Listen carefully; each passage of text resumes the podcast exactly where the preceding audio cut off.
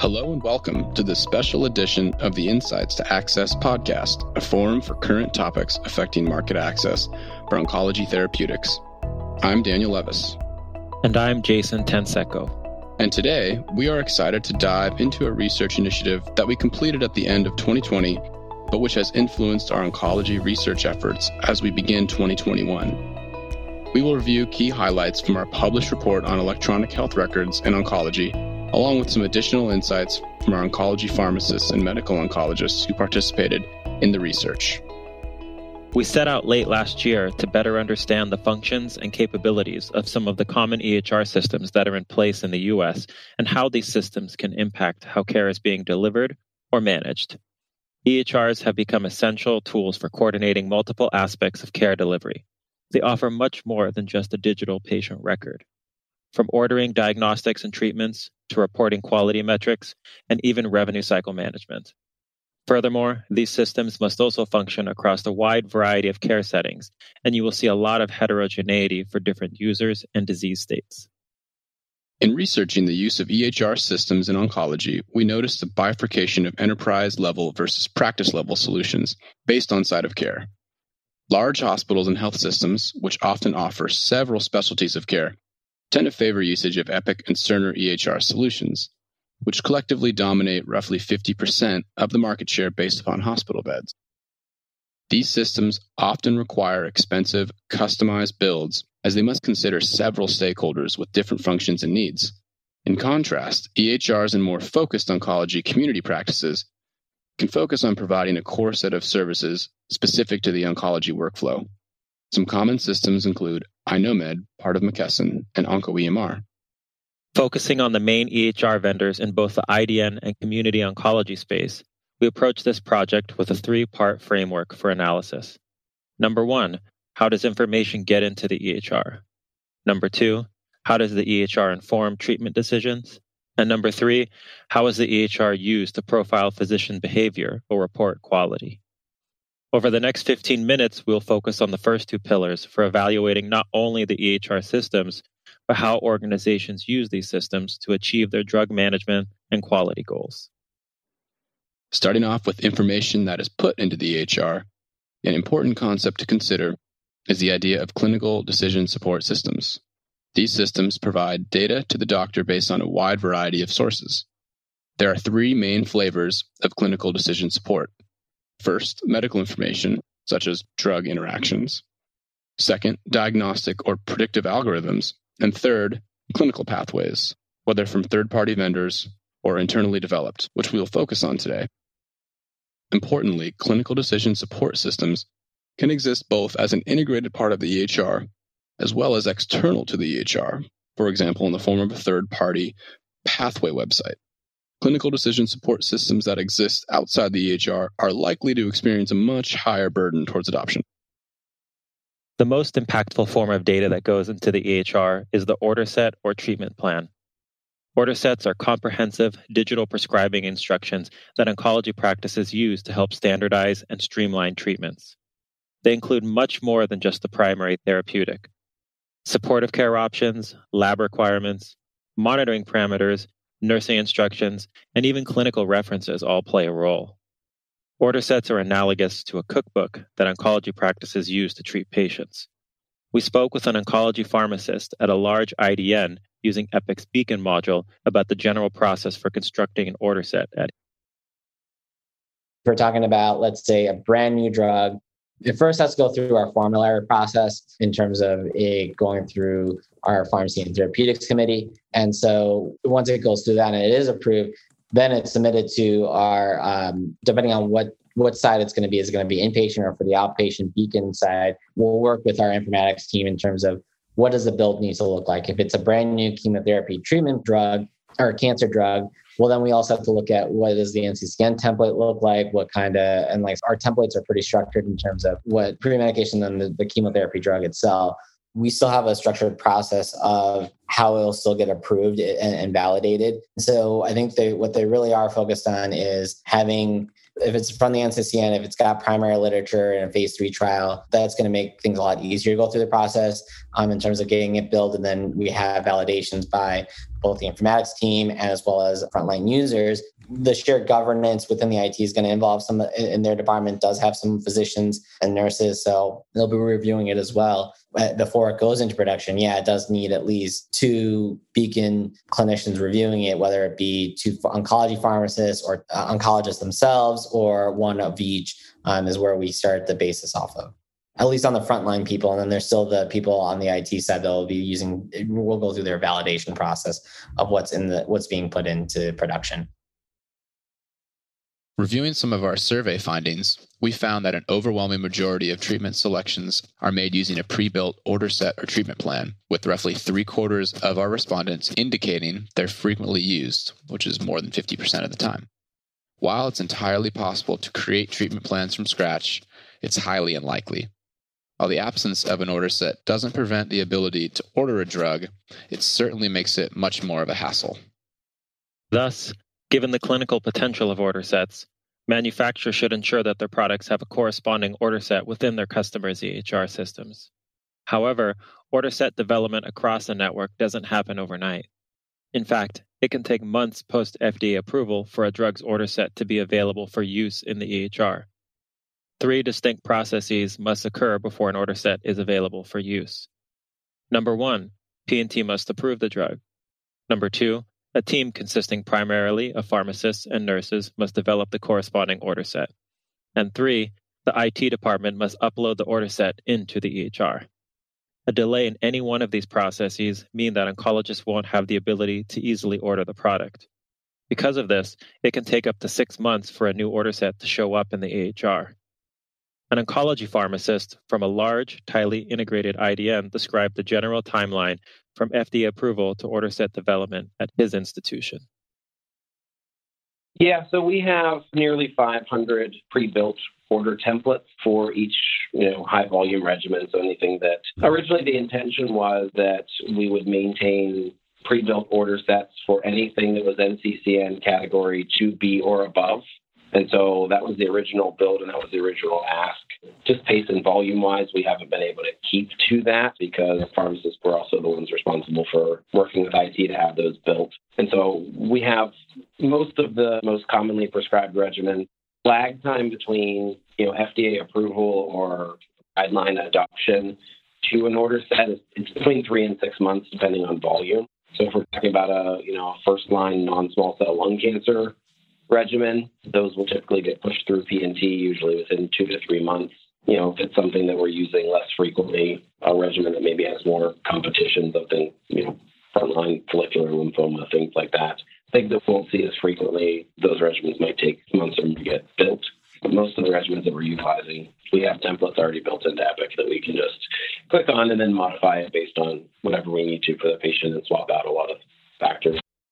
Looking at our survey results, almost two thirds of respondents indicated NCCN templates and other third party compendia as the primary source of information for order set development. In our follow up conversations and research, NCCN templates repeatedly were brought up as the starting place for any order set development, especially considering Epic and Cerner installations come with an NCCN template license. Additionally, almost half of the respondents indicated some usage of order set templates provided by their manufacturer. Depending on if the institution is a trial site, clinical trial protocols might help get the order sets into the EHR systems ahead of launch, significantly speeding up the order set development process. We see this often at US oncology sites, which have the ability to share trial protocols to all sites in the USON network using their iKnowMed EHR system. Now that we have spoken a little bit about how the relevant information is input and organized in the EHR, we next turn our attention to how an oncologist goes about selecting a treatment in the EHR. What does he or she see at the order entry point? And what, if any, clinical decision support is offered by the EHR system? At this point, we feel that institutions fall into three categories with regard to pathway presence non integrated, moderately integrated, or fully integrated. For institutions in the non integrated bucket, oncologists are not made aware of their institution's treatment recommendations or preferences at the order selection stage. I think that's where our, our is going to be the next step that we have to deal with is the fact that if you right now when they click on create treatment plan, the only two options are either searching by let's say the cancer diagnosis of breast cancer and then it'll list all the regimens or you can type it by the chemotherapy agent. So if in this case uh, it's doxorubicin, so if they type in doxorubicin, it will it, depending on the if they completed all the staging information they input. If they type in doxorubicin, it should only pull up breast cancer doxorubicin order treatment plans. I can't say for sure, but it doesn't take the steps of saying that if you have a breast cancer diagnosis that's triple negative, meaning it's estrogen receptor negative, progesterone receptor negative, and HER2 negative, it doesn't necessarily say that these are the protocols that you should be selecting from. I think that's where the more details that we need to work with in terms of connecting the staging application that the oncologists have to do to what they're actually ordering. So that's where, like I said, I think that's something that will hopefully be coming out. Although an institution may have a pathway program present, the pathway isn't always effectively integrated into the treatment decision process. Clear Value Plus pathways, for example, are only really integrated into the EHR for USON practices using iKnowMed. However, as we heard during one of our oncology pharmacist interviews, these same pathways are not similarly integrated when used with other EHRs. I mean, it's semi integrated. The link within Epic that they can click on that then takes them to the Clear Value Plus web page and they can make their decisions from there while they're still in the patient's chart. It's not something that's fully integrated that, you know, when putting whatever their treatment decision is into Epic, that it automatically translates essentially parallel systems and then you have to input it into both. But there is a link within the Epic EHR that takes them then to that page. Now, eventually they'll have to input that decision into the pathway system. Uh, it doesn't happen in, in real time. But as a system, you know, they watch the order sets and then watch in parallel the treatment decisions that go into CVP. And so the health system will give them a report of, hey, you entered a GemCis plan on this patient, but it's not in CVP. Please go in and enter that treatment decision. And so they'll be audited to make sure that they're putting in all their decisions. When looking at the bulk of institutions, it's important to note that most pathways are not integrated into the EHR and may be a weak driver of treatment selection. In many cases, physicians retroactively engage with pathways in order to maintain compliance rather than proactively relying on them for decision support. Additionally, because most pathways are simply broad based NCCN recommendations, it's hard to differentiate between perceived and actual compliance, since physicians are likely to follow NCCN recommendations regardless. Finally, there is the integrated category. Institutions in this category of pathway utilization effectively integrate treatment restrictions at the point of order entry into the EHR. This category is exemplified by the usage of clear value plus pathways in the iKnowMed EHR system at USON practices. We spoke with a medical oncologist in a U.S. oncology practice to outline the decision support provided by iKnowMed EHR when making the treatment selection. You fill out the clinical information, and often there's a prompt if you don't put all the information in, but not always. So that's a little bit still hit and miss, needs some refining. So, for instance, in myeloma, if you put in the genetic information, that's useful. If you forget it, it won't necessarily send you a pop up. But in breast cancer, if you forget to put in hormone receptor or HER2, you will be driven to a screen that tells you you have to do that because the choice of regimens to be presented to you is narrowed down based on those parameters. And that is an evolving clinical issue with when is a biomarker mature and going to direct your regimens. And that is usually something that's made again at the level of US oncology rather than our local level in terms of how regimen presentation is integrated within iKnowMed. So once you get to get all that demographics in, then you are presented with these different regimens that you can select from that are kind of prioritized. There are some preferred regimens. Then there are all the regimens that are on pathway. Then there are the regimens that are USON trials. Then you can go off pathway, but on NCCN, which the implication usually is that as long as it's on NCCN, you know, it's going to be paid for and covered by Medicare and almost all private insurance plans. And then you can go off pathway. If you go off pathway, you're also going to get a pop up that tells you that you are going off pathway and you need to click a box to say why you're going off pathway. It can be at patient request or because of outside consultation and second opinion, but you still have to enter a text field that explains why whatever happened is happening. That information then will go to the Pathways Committee locally. So somebody within the practice either the practice leader or the pathways committee, if you have one locally, will need to review that. And before the order for the drug will be sent to the pharmacy or to the patient financial counselor, there has to be this adjudication by the pathways committee. So once the pathways committee says, yeah, that's okay, then it goes to the patient financial counselor and they have to approve before it's actually going to be put in the queue for approval by the pharmacy and administration by the nurses. In summation, the presence of a pathway program doesn't always indicate the same level of control.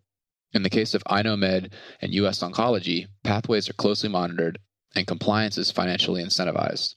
However, IDNs or hospitals using Epic and Cerner have the ability to implement pathway programs, whether internally or externally driven, to the degree that they see fit, resulting in variation of physician influence. In concluding today's discussion on EHRs and oncology management, we'd like to leave you with some key learnings for manufacturers. First, most oncologists are not limited by their EHR when searching for treatments. Rather than seeing a tailored list of preferred options, EHRs provide a laundry list of options that are not filtered based on organizational preference. Furthermore, oncologists usually know exactly what they're looking for when it comes time to prescribe a therapy. This finding reiterates the importance of physician mindshare in the prescribing process. Brand and ingredient name awareness remain critical for ensuring adoption. Second, pre configured order sets are the primary tool for treatment prescribing. Order sets are powerful in their ability to reduce variation and streamline care coordination and often require significant time and considerations when drafting. Providing detailed protocol information and treatment and templates may reduce providers' workload and improve consistency in dosing administration across customers. And third, although the prevalence of pathways is increasing, their ability to influence oncologists' treatment decisions is less certain. Most pathways exist outside the EHR and require additional time and duplicative efforts.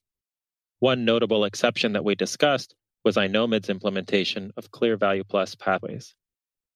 For manufacturers, it's important to understand the relative positioning of pathway vendors within their customers' EHR and the incremental value, or lack thereof, that being on a particular vendor's pathway might provide.